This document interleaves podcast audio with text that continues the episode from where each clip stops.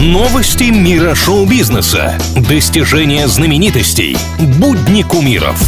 Звездная пыль на правильном радио. Всем привет! Давайте разберемся, чем живет мир богатых и знаменитых.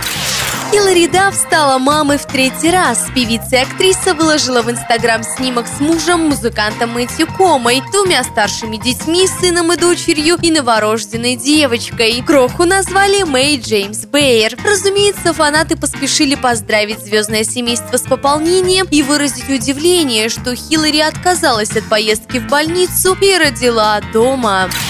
Не такие радостные новости витают вокруг Бьонсе. Ее обокрали. Со склада, который принадлежит певице, вынесли сумки и платья общей стоимостью больше, чем на миллион долларов. Грабителей пока вычислить не удалось. Но если те решат продать что-то из коллекции Бьонсе, то их быстро рассекретят. Печально, конечно, но некоторые поклонники поспешили успокоить звезду, напомнив, что у нее и без того одежды и аксессуаров достаточно.